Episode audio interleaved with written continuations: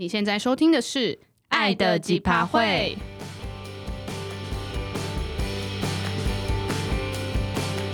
你现在还在甜蜜蜜的热恋期吗？还是你已经对另一半感到几趴都会了呢？我是 Tina， 我是 Pin。那这一集呢是第22集。那这集的节目内容呢很特别，是我们跟一群 podcaster 一起串联的一个活动。那这次的主题是我们希望可以推广，然后让大家更认识女同志现身日，就是在4月26号这个节日的意义，以及我们的一些想法，还有我们的个人的经验。那我稍微来介绍一下好了，就是到底为什么会有女同志现身日这个日子。那如果有比较关心或者是 follow LGBT 族群的或者是相关议题的听众朋友，应该会听过，就是5月17是国际不再恐同日，或者是说会知道10月11号是国际的出柜日。那为什么女同志现身日要特别从这些 LGBT 的节日再拉出来呢？我觉得蛮特别的一点是，其实并没有所谓的男同志现身日，但却有女同志现身日。那 Tina 你觉得是为什么呢？就是对于我来讲啊，我一直都觉得男同志需要面对的困境反而就是反歧视嘛，因为他们可能会常常会有被贴上很多负面标签，比如说可能艾滋病啊各种。可是对于 女同志这块的话，讨论通常都很少，所以对于我来讲，男同志面对的困境是反歧视，可是女同志的困境反而是需要被看见。哦，所以才需要一个现身，就是 show up， 让更多人看到有这个群体存在的意思嘛。对。因为就比如说如果你讲到女同志的话，大家好像都不会有特别什么，也不是说不会有什么负面标签，可是他们谈到女同志的时候，你反而也有时候他们也说不出个所以然，就会有点空白。对，反而有点难想象，就是连那个轮廓那个群体长什么样子都有点难。对，我觉得这反而是一个他们也讲不出形容不出来这个群体，所以这反而是女同志社群的困境，所以才会有这样子的一个节日，就是女同志现身日是在每年的4月26号。那其实这个日子的起源是2008年的西班牙的多元性别运动，那跟刚才讲的很像，就是其实是希望可以提升女同志社群的能见度，所以我们今天也有这个活动，也是希望在台湾就是女同志社群也可以被更多人认识然后知道，所以有这样的一个串联的活动。那女同志现身日呢有两个重点，一个就是厌女，另外一个就是恐同，希望可以去对抗这两个双重的歧视。所以呢，我们今天我跟 Tina 会来分享的内容，就是我们自己遇到的一些恐同的恐怖故事，还有一些对于厌女的想法，还有就是遇到的生活的经验。那我觉得恐同跟厌女这两个东西，其实大家应该会比较熟悉的是恐同，厌女我觉得反而是对于台湾人来讲，其实是比较后几年才出来的词汇吧。然后我觉得在定义上可能大家没那么清楚，这个我们在下半段再聊。那我们先从恐同，就是大家可能听字面上就会知道是什么意思的这个概念来切入。那讲恐同 Tina 你觉得就是恐男同跟恐女同你的观察有什么不一样吗？我自己是觉得明面上就是社会大众一提到恐同这件事情应该都还是先想到男同性恋。为什么？我觉得以现在就是社会的台面上，就是男同志的族群算比较大众，就大家比较看得到啦。对啊，我自己在日常生活中观察到的是觉得大多数会恐同的人好像会是来自于男性，异性恋男性嘛，补充说明。哦，对，而且他们会比较恐同的部分反而是较阴柔的男性，是因为觉得就是男生就要阳刚，所以会觉得阴柔的男性怪怪的，他们就觉得 男生就是应该要有一个男生的样子，所以对他们来讲，如果突然出现了一个阴柔男性，第一点他们会觉得他们不知道该怎么跟他们相处，第二点我觉得有可能是他们也很怕变成那个样子嘛，就是他们会投射在自己身上，那就是另外一种深贵的感觉吗？ 我自己觉得啦，就有一些恐同，就是应该大家有听过，就是说他恐同可能是因为他自己是恐同即深贵。对，就是他可能自己不敢面对最内心最真实的那个自己，但有时候也不一定真的是觉得神鬼，他只单纯厌恶那个阴柔的形象。对，其实也可以明显感受到异性恋男生会恐同，应该说恐女同的部分也比较会发生在就是阳刚的女同志身上，就比较偏 T 的那种，可能外表看起来比较中性，然后打扮上就是看起来比较 man 一点的，可能对一般就是很有女性气质 的女同志不会有太多的恐惧吧。就是一般的比如说婆或是不分，就是她没有那么比较没有阳刚侵略性的女性的外表的话，你不讲其实别人也不会知道你是女同志。对，所以那种话好像一些男生就也比较不会有恐同的现象。那回到我们各自的生活经验好了，就是 Tina 你有直接遇过恐同的人事物吗？比较有印象的就是如果我出社会之后的话应该是工作上，就是我那时候的主管是一个年约40然后单身未婚的女性，然后呢她日常就是表现的都很正常，然后加上我从外表看不出来我是一个女同志的形象。然后我记得大概到了每年的10月左右吧，都是同志大游行，然后就会常常会有一些诉求，就是要有同性婚姻平权嘛，就那时候还没过。然后呢那时候每次隔天早上就是或是那一整个礼拜都是那种前置作业的活动跟新闻都一直跑出来的时候，然后那个主管呢他就会看到那些新闻之后，他就会在办公室大聊说就是到底同志为什么可以结婚，对，然后他就会讲说他觉得就是两个男的或是两个女的就是很恶心，就是为什么他们还可以就是争取这些权益。然后我那时候内心就会有点问号，就想说这件事情不是很正常。我那个主管他就会觉得整个办公室的氛围就是每个人都应该都跟他一样觉得同志是不正常不正确的，然后他就会大放厥词，然后放肆的批评，就是只要看到就是什么男同志啊或女同志奇装异服，他就会觉得天哪他们怎么可以就是大辣辣上街这样子。所以那个时候就是办公室的人都没有对他的这些言论做任何的回应或者是任何的表情反应吗？应该是说跟我们同组的那个部门里面有一个唯一一个男性，他不会特别讲什么，可他也不会特别支持他，可是他就会讲说哦反正也不干我们的事情，他就这样讲。对，所以你当时是安静沉默的一员。对，因为当时我没有想要曝光我自己身为一个女同志的身份，因为对我来讲就是你讲出来好像就是会打脸那个女主管，对她来讲好像就是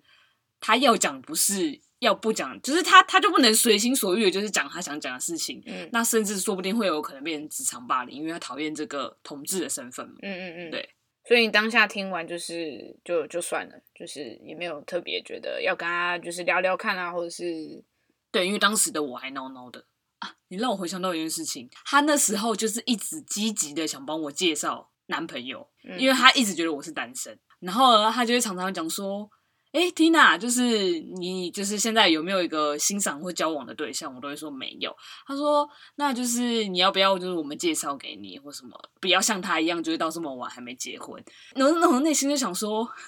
但是因为你的个性所以没有人讲，就是其实我现在回头想我还蛮讶异，就是我在那份工作是待蛮久的，就是忍受他的大放厥词。他就因为他太常问我说要不要帮我介绍交往对象，然后到最后我也要逃避这件事情，因为我一直不敢承认就是我现在有在交往对象是一个女生。我甚至就是你记得吧，那时候我还跟你说我还骗他说我有交往一个男性，就是我有交一个男朋友，然后我还问我哥说你有没有一个男性友人照片，你记得这是吧？然后我问我哥说你有没有一个好朋友的男性朋友的照片借我，然后我拿去就是公司骗我主管。我突然觉得啊我好卑微哦，就是我哪一份工作，但我现在回头你现在才知道你有多卑微吗？我等一下除了卑微之外我真的觉得很荒谬。是啊，对，然后我那时候就觉得你很荒谬，你跟我转述这件事情的时候我就想说是有必要吗？我一开始就是想说先逃避掉，就是说我不想让他再帮我说什么要介绍谁谁谁给我，我就说哦我现在有一个交往对象，就是有一个男朋友嘛，然后他就从要帮我介绍对象转成说啊那你男朋友长什么样子。所以你后来给他看照片吗？有啊，不然我怎么跟我哥借？就是他一直问我，他就死要问我好，然后呢？然后我就问我哥，就借了他男性友人的照片，然后他还说啊，终于要给我看了什么之类的，然后就是给大家就整个办公室人看，然后他们就还帮我评头论足说哦，这男生就是看起来还蛮老实的，就是跟 Tina 很配。然后我说哦，我就是个老实人，殊不知我就是完全就是不坦诚啊。所以你现在觉得怎么样？然后我那时候我记得当他们开始对于我那个虚假男友的身份的人评头论足的时候，我当时内心就有一股很哀伤的感觉。就觉得一个好的职场环境真的是应该要可以让人家舒适大方的讲出自己的性向。对，应该说也看职场环境啊，因为不一定每个职场环境就是都会聊这么 personal 就是私人感情的事情，但如果要聊的话，其实是应该可以包容不同的人的。对，那我可能那时候当下真的是太怕被职场霸凌。我那时候就觉得天哪，到底为什么要做这么荒谬的事？因为可能就以我的个性，可能当然我也不是 Tina， 就是是当事人，所以我可能也没办法感受到他可能是在比较传统产业或者是比较就是传统的公司会遇到的那种同事的互动或者是主管的这种言论。对，我当时就是以一个旁观者就会觉得为什么要做这么荒谬的事？对，我现在就是想回头想这件事，我也觉得自己很荒谬。然后时间快转到我离职的那一天，我那天真的觉得我有点受不了这件事情，所以我就跟人资主管坦诚，我其实在交往的对象是一个女生。然后他听到当下，他其实有点小震惊，但是他其实人很好，他人好到就是我可以坦诚告诉他这件事情嘛。他就说他可以理解我为什么就是不跟我的主管讲这件事情，因为他也明白我主管就是对同志的刻板印象嘛。他人很好，他还先问我说哦，那你有让你的家人知道这件事情吗？然后当下我跟他讲说，就是其实我也还没跟家人坦诚这件事情。他就安慰我说没关系，就是这条路就是很漫长，他就是好好安慰我。然后我就觉得啊，还好我有在临走之前就是至少有跟一个人讲，就是让我觉得心里有比较舒坦一点。那他后来会去跟主管就分享这件事吗？还是你也不知道？对，我接下来就是要讲这件事情，就是因为在我离职之后，因为我有还不错的同事就还继续留在那间公司嘛。有一次我有跟前同事就约出来吃饭，然后他就突然神神秘秘的，然后就是要讲不讲，就是说想要问我一个问题。然后我看到他那个要讲不讲的表情，我就觉得啊，那应该是他知道了。对，然后我就想说好啦，其实也不能说，我也没说不让人资主管说，就我也没有说他不能讲这件事情，但我当下就有点压抑说哦，那为什么连同事也知道了？对，他就说就是那个人资主管，因为他跟我主管是还蛮好的朋友，然后他可能有后来有跟我主管讲说，其实 Tina 就是有跟女生交往。他说我主管他憋不住，他就跑去跟同事讨论这件事情。他说他没办法想象 Tina 在工作的那几年居然都一直隐藏这个女同志的身份。你说主管我没办法想象？对，然后他就讲说他还跟我那个前同事讲说他没办法想象他在办公室讲那些大放厥词的言论。哦，他还记得就是了。对，他当然记得，因为他的立场就是这样。他就说他没办法想象他在讲这些的时候 Tina 当时的心理活动是什么。所以听起来他还是关心你这个人的，就是他讶异的是你当下的那个感受会是怎么样，而不是讶异说就是你是同志的这个身份。他也有讶异这点，然后他直接讲说因为我外表就真的完全看不出来，就是我不讲真的不会有人知道我是女同志。他说他非常讶异这点之外，他就会想说他又回想到他当时在办公室讲的那些事情，他说他不知道我当下心里的感受会是什么。然后我当下就听完我的同事这样讲之后，我就大笑。那你觉得他会有愧疚的感觉吗？还是他会对可能同志的想法有一点改观吗？以我对他的了解，就是愧疚可能就一两天就过了。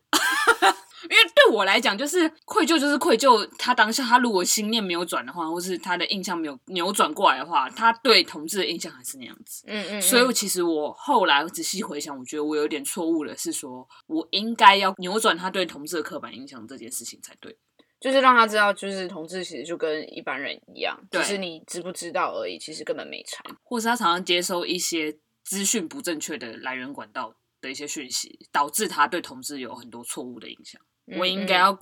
就是扭转他的想法才对。对，因为对于我来讲，他愧疚但可能真的就是愧疚那一两天而已，然后可能隔天就又恢复正常。对，所以这是你印象深刻的职场恐同经验。对，但是我自己本人没有被恐到，他恐的是整个群体。哦，就是不是那么针对性对于你啦。对。那在听完我的职场恐同经验之后， Pin 你有遇到什么日常生活中恐同的经验吗？我觉得相较于 Tina， 就是我的职场，就是我的工作环境里面，就是非常的同温层。因为可能就是在新创圈，然后年龄层也是比较低一点，就是应该说跟我比较相近一点，所以其实大家对于这件事都还蛮 OK 的。所以对我来说，其实可能进到一个职场环境或工作环境，大概通常都是半年以内吧，或者是可能3个月，同事之间就会知道我是跟女生交往。那当然可能也因为也太快速了，然后当然也可能因为是外表的关系，就是可能我外表相较于 Tina 是比较可能可能秀得出来，可能会被猜测哦，有可能是女同志，或者是帅帅的异性恋女生。你是秀出你的肌肉吗？靠腰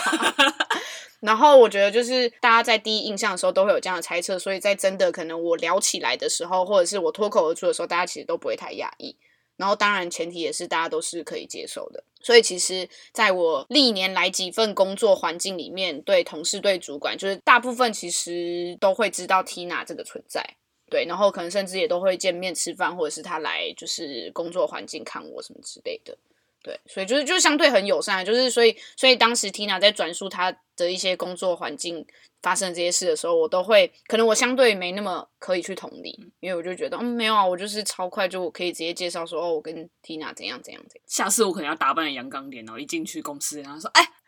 呦什么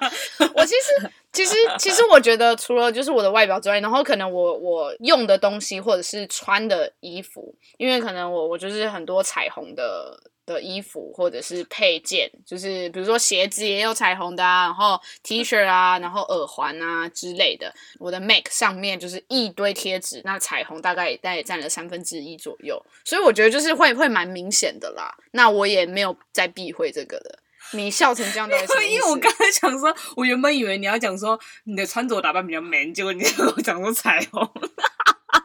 我穿着还好吧？啊，对啦，我是偏休闲，就是不会是一般那种 OL 的那种穿着打扮，然后也不会有很女性的化妆，就是不太化妆。所以我觉得没有到打扮中性欸，只是就是没有很女性的装扮。然后我想到有一次，就是我跟 Pin 去那个，反正就是去服饰店买衣服嘛，然后他就拿起架上的那个 OL 的那种衬衫，就是要试穿，然后他去试穿之后，我想说，他兴致来了，怎么突然对这种就是OL 的装扮有兴趣，然后就去试穿，然后他一出来的时候，我就说，哇靠，你这很像要去打泰拳的 OL。你知道我当场笑翻，然后我还帮他拍了很多照片。我想说，哇塞，你就是个流氓吧你！你要形容一下为什么你觉得是打泰拳的 OL 吗？因为 Pin 的手上有刺青，然后那件 OL 的衬衫就是会秀出他的双臂，就是他是那种无袖的那种。然后我就想说，哇，现在给你一个拳击手套，你应该就可以马上上场。然后你就是当当当，应该就是。OL 泰拳冠军，神经病。对啊，就是我不太会那样穿，但我那时候就纯粹只是觉得我想看看我在那个风格下会长什么样子，然后就觉得好算了，放弃。就觉得有点尴尬。对，然后我觉得我日常生活中真的比较少遇到，然后我刚才有回想到两个小故事，我不知道就是 Tina 有没有印象，那个是我人生中就是亲身经历到，然后当时我觉得也蛮冲击的恐同、恶意、歧视的言行举止， Tina 有记得吗？而且这2次都是我们2个一起遇到的哦。我想到一件，其中一件，但是另外一件我不确定。那你先讲你想到的。是有一天晚上在机车旁边那一件事吗？对，在你家附近的机车。对，你要讲一下吗？稍微给你讲啊。你讲一下你记得的版本，然后我再补充。我有一点忘记，我只记得因为 Pin 常常会载我回家，然后但因为不太能直接停在我家门口，因为那时候我还没有出柜，就是还没有让我家人知道，所以他都会停在我家附近的一个小公园。他载我到小公园之后，我再走回家。然后我记得那次是他停下车子之后，我们通常都还会再聊一下之后，然后我就跟他说拜拜，然后我再走回家。然后那次就是情不自禁，我们2个就拥抱了，还没有做什么，就是2个女生在。就是夜晚的小公园拥抱，然后我记得那时候有一个伯伯突然走过来吧，不知道嘴巴在murmur说什么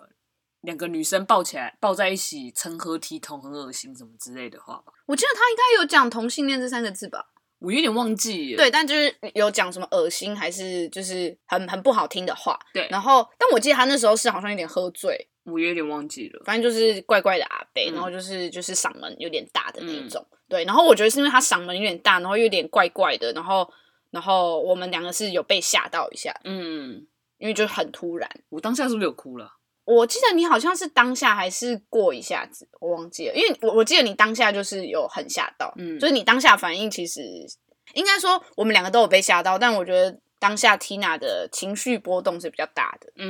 我觉得是因为当时我还没有很适应女同志这个身份。不是啦，我要说就是我虽然思想走得比较前面一点，可是面对这种事情我还是有一点不知所措。然后我记得，而且那是我记得是我第一次直面就是被人家这样讲，而且是我不认识的人。我记得当下我想说，天哪，他怎么可以这样讲我们？你不会要哭了吧？没有啦，我没有哭啦。然后我记得当下我就有点被吓到，然后我就一直躲在 Pin 的怀抱里，对之类，他就一直就是更用力的抱着我之类的。然后我觉得我当下其实也有被吓到，因为这应该也是我就是第一次，就我觉得我当下就是冲击也蛮大，就是像刚才说，就是你当面遇到这样的恶意的歧视。但我记得我那时候可能稍微情绪上没有那么波动那么大，是因为就是 Tina 的那个反应，我觉得我当下其实会花更多的心力是在就是照顾她的情绪，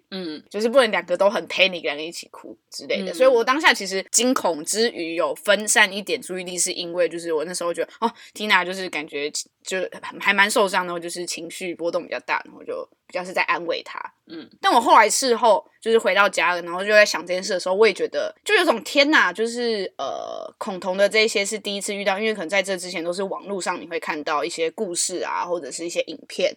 对，但没有真的直接遇到过。我觉得感受差蛮多的。现在 Pin 提到这件事情才从我的记忆深处里面挖出来，然后我就想说，如果是现在的我遇到这种事情的话，我应该会直接立马回嘴给那个阿伯说干你屁事之类的。真的吗？你觉得你会？我会，因为我觉得当时其实应该还在那份工作，然后我自己压抑的情绪，我在那份职场压抑太久，然后可能每天又会听到主管时不时讲那些话的情绪之下，我就觉得就是工作已经遇到那种事情，然后生活遇到那种事情，让我觉得自己很痛苦很委屈，所以我觉得我当下的情绪可能就会波动比较大。可是因为现在就会觉得我就会比较放得开了啦。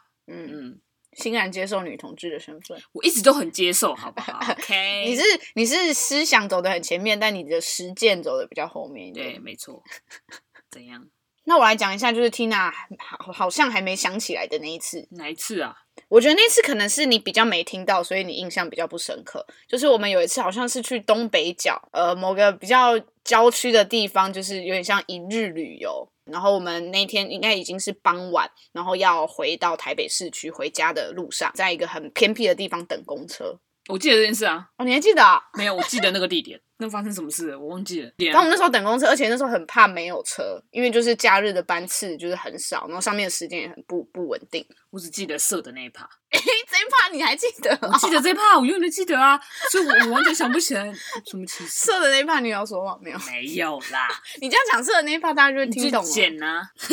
然后呢，反正我们就在那边等有点久，然后我们后来终于等到我们要打车，然后我们就上车。那因为就是我们等很久，所以坐在那个公车亭的时候，就是有一些你知道亲密的举动。然后我记得我们上公车的时候，我有点忘记那个也是阿伯，然后我忘记他是原本也是一起在跟我们等车的人，还是他可能近距离的时候有看到我们在公车亭的互动，反正他就是也一起上车。对。然后呢，因为我走在比较前面，然后他是走在我前一个，然后 Tina 走在我后面，所以我们上车就是 B 呢悠悠卡的时候，然后我记得他就是回头很凶的语气讲了，我记得是讲脏话。是啊。对，就是类似死同性恋什么之类的。是啊。但就很短，就大概可能5个字以内。完全不知道这件事耶。对。是啊。我是觉得因为上公车顺序就是你可能在还比较后面，所以你当然没听到。然后我就吓到，我想说蛤什么，因为我们就是也没有跟他近距离，因为可能我那时候也没有看到他是有在观察我们或者是干嘛，他就突然丢这一句话，我真的吓到，然后我就愣了一下，然后就装没事，就反正就先避，然后我们就上车。是哦。你怎么没跟我说？有啦，我有跟你说。我不记得这件事的。有，我有跟你说。我满脑子都还在射的事情。我有跟你说，你不记得我有跟你说吗？我忘记嘞，这件事我不记得嘞。那再拉回到主题好了，就是其实还有一个词汇叫做女同志恐惧症，也有人简称说是恐女同或恐拉，他意思说就是特别对于女同志这一个群体的一个歧视跟恐惧。然后我觉得还蛮值得讨论的是，就是女同志恐惧症是厌女跟恐同的综合情况，其实也就是这一次女同志现身日的一个主轴。其实因为我们的社会就是父权社会嘛，或者是异性恋是主流的社会，所以在异性恋主流的社会下，就会男性顺性别男性就会觉得哦，女同志他们只是想要学男人，或者是觉得阳刚比较好，这些人就会觉得女人永远都还是女人，所以不可能超越男人，然后就会有这种恐惧或者是歧视的部分出现，像是厌女啊。然后刚才前面有提到的，就是异性恋男生会比较去歧视的女同志会是阳刚型的女同志，所以对于所谓的不分或者是 PP 恋就比较不会有仇视，而是会去用意淫的态度去看待，就是会觉得哦，两个女生香香的软软的很美，我呕吐了之类的，这我们在之前的集数也有讲到过，所以就是这样的想象是符合异性恋男性的性幻想的，所以就是可能对他们讲看那个 Les 的 A 片，然后就是哦很美，然后就是可以就是促进血液循环可是这件事情其实拉出来看，基本上就还是在让女性的情欲变成是服侍男性的一个产物而已，对，就是女性的主体其实还是没办法出来，就即便男性没有在这边有仇视的情况出现。所以呢，我们现在就拉回来讲到说厌女到底是什么样的概念跟有什么例子。那我觉得在深入聊厌女这个主题之前，可以就是厘清大家两个观念。第一个就是厌女不是指讨厌女性就叫厌女，以及厌女不会只发生在男性或者是异性恋男性身上，而是女生也可能会有厌女的想法或者是行为出现。那 Tina 你要来补充一下你觉得厌女是什么吗？我之前有读过一本书，它是一个日本人写的，然后那本书的名字就叫厌女，日本的女性嫌恶。作者在书里把厌女倾向定义成这个世界二分成阴柔跟阳刚，然后再说阴柔等于女性等于次等。所以其实厌女基本上就是跟父权其实蛮有关系的，父权就是那个父亲的父，所以就是说女性的阴柔这个特征可以套用在很多事情上，不一定是一个就是男女的组合才可以就是呈现这件事。举例来说，就是当男男同志或女女同志的时候，可能大家也会想到哦，一个是 T 一个是婆，或者是一个就是一号零号，然后就是觉得哦阴柔那个好像就是就像有些男同志族群里面就会有巨 C 文化，就是会觉得 CC 就是比较阴柔的是比较次等的。但我觉得有趣的是，厌女情节这件事情不只会发生在男性身上，其实女性也会有厌女情节吧。而且我觉得其实有时候发生在女性身上的时候，我会更觉得更不公平，就是你已经是身为女性，你已经被这个被父权认为是你是阴柔你是次等的，可是你为什么同样身为女性你也要产生这种心结，就是我会觉得更遗憾或者是更难过。对我来说就会觉得你同样是女性，可是为什么你也会去顺应父权的这个架构下产生出来的一些想法或者是言论。举例来说，就有人可能会说什么哦，女上司、女主管就是特别难搞。我还记得那一次，就是我跟我妈分享，就是我年满40单身未婚的女主管，然后我妈第一反应是说：“哎呦，还有哎呦这个起头词。”她说：“哎呦，40岁还未婚啊？”她说：“那一定就是老处女没人要那一种。”她说：“她那性格一定很古怪。”我就想说，同为女性，这个标签，对，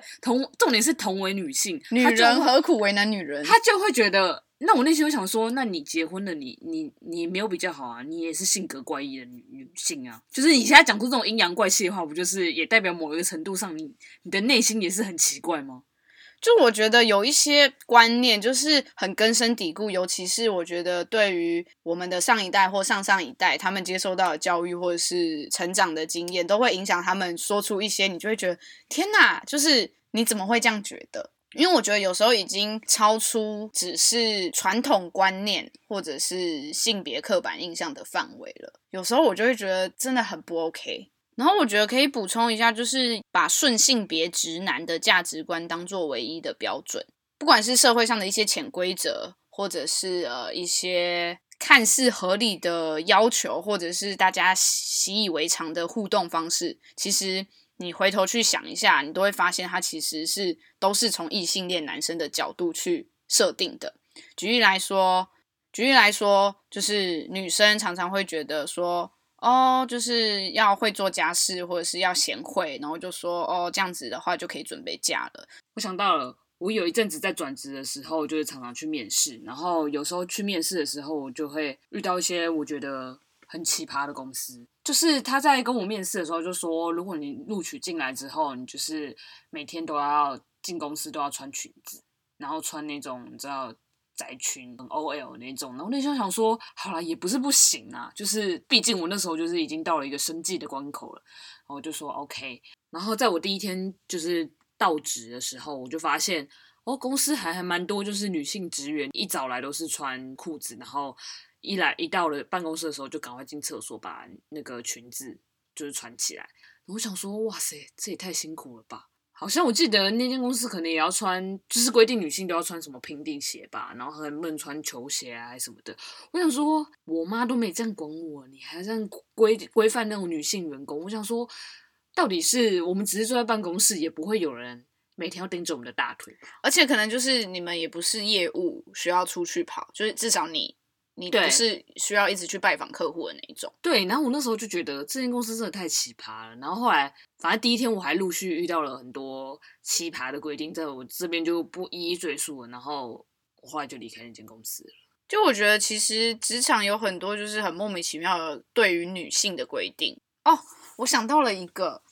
就是呢，因为我有在运动嘛，就是攀岩跟重训，所以有时候就是肌肉会比较紧绷，所以我就是可能一个月会去按摩一次，通常就是去做那种指压或油压，反正没有固定。然后我有一次呢，就是去一家按摩，然后是没有去过，是第一次去的，然后我就在按的时候，然后因为按的时候其实它就会感受到你的肌肉紧绷程度，对。然后我就是因为肌肉是比较紧实的，然后他在按的时候，就有时候他会边跟你聊天嘛。然后就会说啊，妹妹什么什么之类的，就是我已经遇到不止过一次，就是他们刚开始都会先寒暄聊天，然后可能一定先从你的外表，就是他能看到的样子开始嘛，然后可能才会就会聊到说你工作在做什么的啊，然后他们看到我的头发，就是我的发型是比较就是中性，就是可能有剃，像男生有剃两边的那种造型，然后他们就会说啊，你的发型好帅，就他们刚开始都会礼貌说哦，你的发型很酷很帅之类，他们会用这种词。然后到后来就聊比较多之后，然后就会说啊，那你留你的五官很好看啊，什么就是留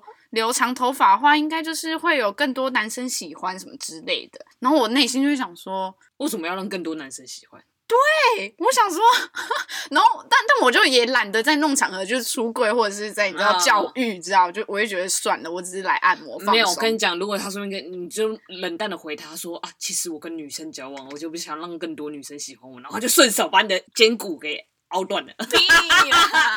然后除了这个之外，然后就在按的时候，因为我肌肉比较紧实嘛，刚刚有说到。然后呢，他就会在按的时候，然后就说哦，所以你平常在运动哦？我说哦，对对。然后他说你都做什么运动？反正就是聊天。然后我说哦，就是会重训干嘛？然后有一个他就说哦，会重训哦，你是因为想要减肥吗？还是为什么原因？他就是礼貌好奇这样询问。然后我就说哦，因为我本身就是目的也不是要减肥。对，然后我就说，我想要让就是肌肉线条更明显，然后就是比较 fit, 漂亮。对，然后他就会讲说，哦，就是通常比较有在练肌肉的都是男生啊，女生的话就是不用这么的在意线条，而且这样肌肉就是会变太壮啊，这样女生可能就不好看。然后我想说不好看，我就觉得超好看啊，就是。对，我就觉得为什么要用就是男生的标准也来看女生的身体，因为我觉得我这样紧实，我就是觉得好看。对，然后我就常常在按摩，而且不止一次了，所以我后来就觉得，天哪，就是按摩业这种好像也不是要以偏概全啊，但至少我遇到的经验就会觉得，在这个产业里面，就是大家对男女的那个印象就是更根深蒂固的，就对于身体啊，然后对于外表的这种形象。然后我觉得其实在厌女的文化下，其实女性不是唯一的受害者，就是我觉得其实男性也会因为厌女的这个文化而受到影响。举例来说，其实就算我是女性，但我其实会蛮不喜欢听到那种说哦，就是男人就是要疼女人啊，或是什么老公就是要就是把老婆捧在手心啊，就是那种我就觉得为什么一定都是一个性别角色要怎么样。我有时候反而觉得如果我是男生，虽然我不是男生我就已经这样觉得，我就会觉得为什么男生一定要做到那件事，而不是互相。就对我来讲，他不是因为一个性别可以去定义说这件事情的主动被动性，而是两个人相处本来就是一个就是平等或者是平衡或者是双向交流的事情，而不是女人就一定要被捧在手心啊，男人我也觉得要捧在手心啊，就是像女人要被捧在手心，我就会觉得就是很莫名其妙。那比如说对一对男同志来讲啊，他们两个都是男人啊，就是那你要怎么讲这件事？因为我觉得这是一个社会长期对一个性别框架他被包在下面，他对于他来讲，男性就应该要扮演某一个角色，对啊，女性也是一样啊。对，所以我其实有时候也觉得，就是厌女这件事情不只是在解放女性，其实也是在解放也不喜欢这样的规定的男性。就像我妈常常可能会讲说，她在煮饭的时候，她就会说：“哎，你来学一下怎么煮菜或煮饭，这样子你以后嫁出去的时候才就是才不会被婆家嫌弃。我就想说，我没有嫁出去的意思啊。我很常遇到这种，尤其是我爸，就是对他就会说，啊，你都不学怎么煮菜，那你以后就是嫁到人家家怎么办？就是吃什么，或者是别人会嫌什么之类的。然后我就想说，我老公可以煮啊。对，我就想说，第一个老公可以煮，第二个我可以请就是阿姨或者是请佣人来煮，然后第三个我可以叫外送，第四个我可以出去吃，这么多选项，为什么我一定要自己煮？没有，他就觉得浪费钱啊，出去外面不是，他们就觉得做菜煮饭一定是就是女生的一个责任，我就觉得莫名其妙。那你以后会帮我煮饭跟洗衣服吗？泡面可以。然后我觉得其实厌女要举的例子真的很多啦，但我觉得有时候是程度上的不同，而且就是每个人主观感受也不一样，就是对你来说可能那个是刻板印象，但对有人来说可能那是歧视，那可能是厌女，就是标准其实都不太一样。然后我觉得我这边可以稍微做一个结论，就是对我来说不要让厌女的这个文化就是继续无限放大的其中一个方法，就是让更多人知道说其实没有一个人或者是没有一个事物是全然的阳刚或阴柔，也就是说没有一个东西是绝对的比较高级或一个比较低劣的分配。所以呢就是每一件事情都是一个光谱，然后都是阴阳混合的，所以其实我们不用特别用性别框架去套路我们生活遇到的任何事情，这其实也是你可以自己去认知或定义的，就是人的本质其实是很多元的，你不应该用一个阴柔阳刚男性女性去框架这些事情。然后我觉得有时候很难是因为我也不觉得一定要要求政治正确这件事情，可是有时候大家被贴上比如说厌女或者是歧视的这个标签的时候，就会先急着想要先反驳反抗说就是我没有，可是其实我们可以练习花多一点时间去反思说，哦，我这样的想法是不是好像已经套入了这个框架，但其实自己没有感觉。而且我觉得日常生活中如果遇到这种厌女啊或是各种比如说歧视的言论的话，其实我觉得更应该从身边的人做起，就是你可以跟他讲说我觉得这样可能不太好，因为就像我现在回头看我那时候在职场上遇到的事情，我只是觉得其实我当下应该要更有勇气讲反驳那些事情，因为那些事情就是错误的，那些资讯就是不正确的。嗯，然后我觉得其实因为毕竟这还是一个异性恋霸权的社会，目前为止啦，或者是以异性恋男性作为主要价值观的一个运作方式，所以我觉得就是慢慢来，就是也不用太去急着觉得说，哦，所有事情就是都政治不正确，所以我都要推翻，然后就是要很凶的去捍卫。我是觉得不用到这么激进，但可以就花一点时间去想一下，就是我习以为常这件事情是不是有一点怪怪的，或者是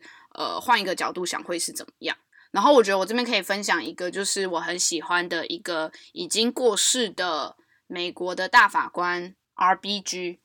他说有时候人们问我在9位最高法院大法官中要有几位女性才足够，我回答9位。人们对于这个答案表示惊讶，但当大法官有9位男性担任时，却没有人对此提出质疑。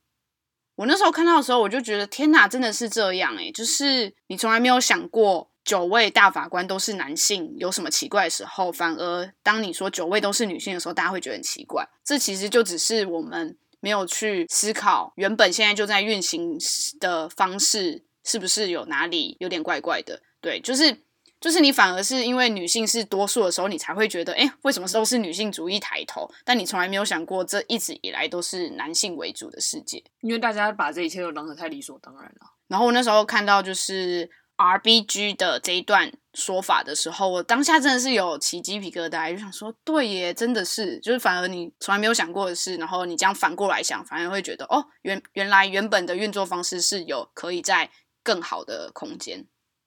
那我们这一集就差不多录到这咯， Tina 你还有什么想补充的呢？没有。那我们这一集内容呢，就是串联其他的 podcaster 一起做的女同志现身日的推广，那希望大家可以把这个资讯或者是相关的讯息也分享给身边更多的朋友认识，然后去开始聊聊说这个节日的意义跟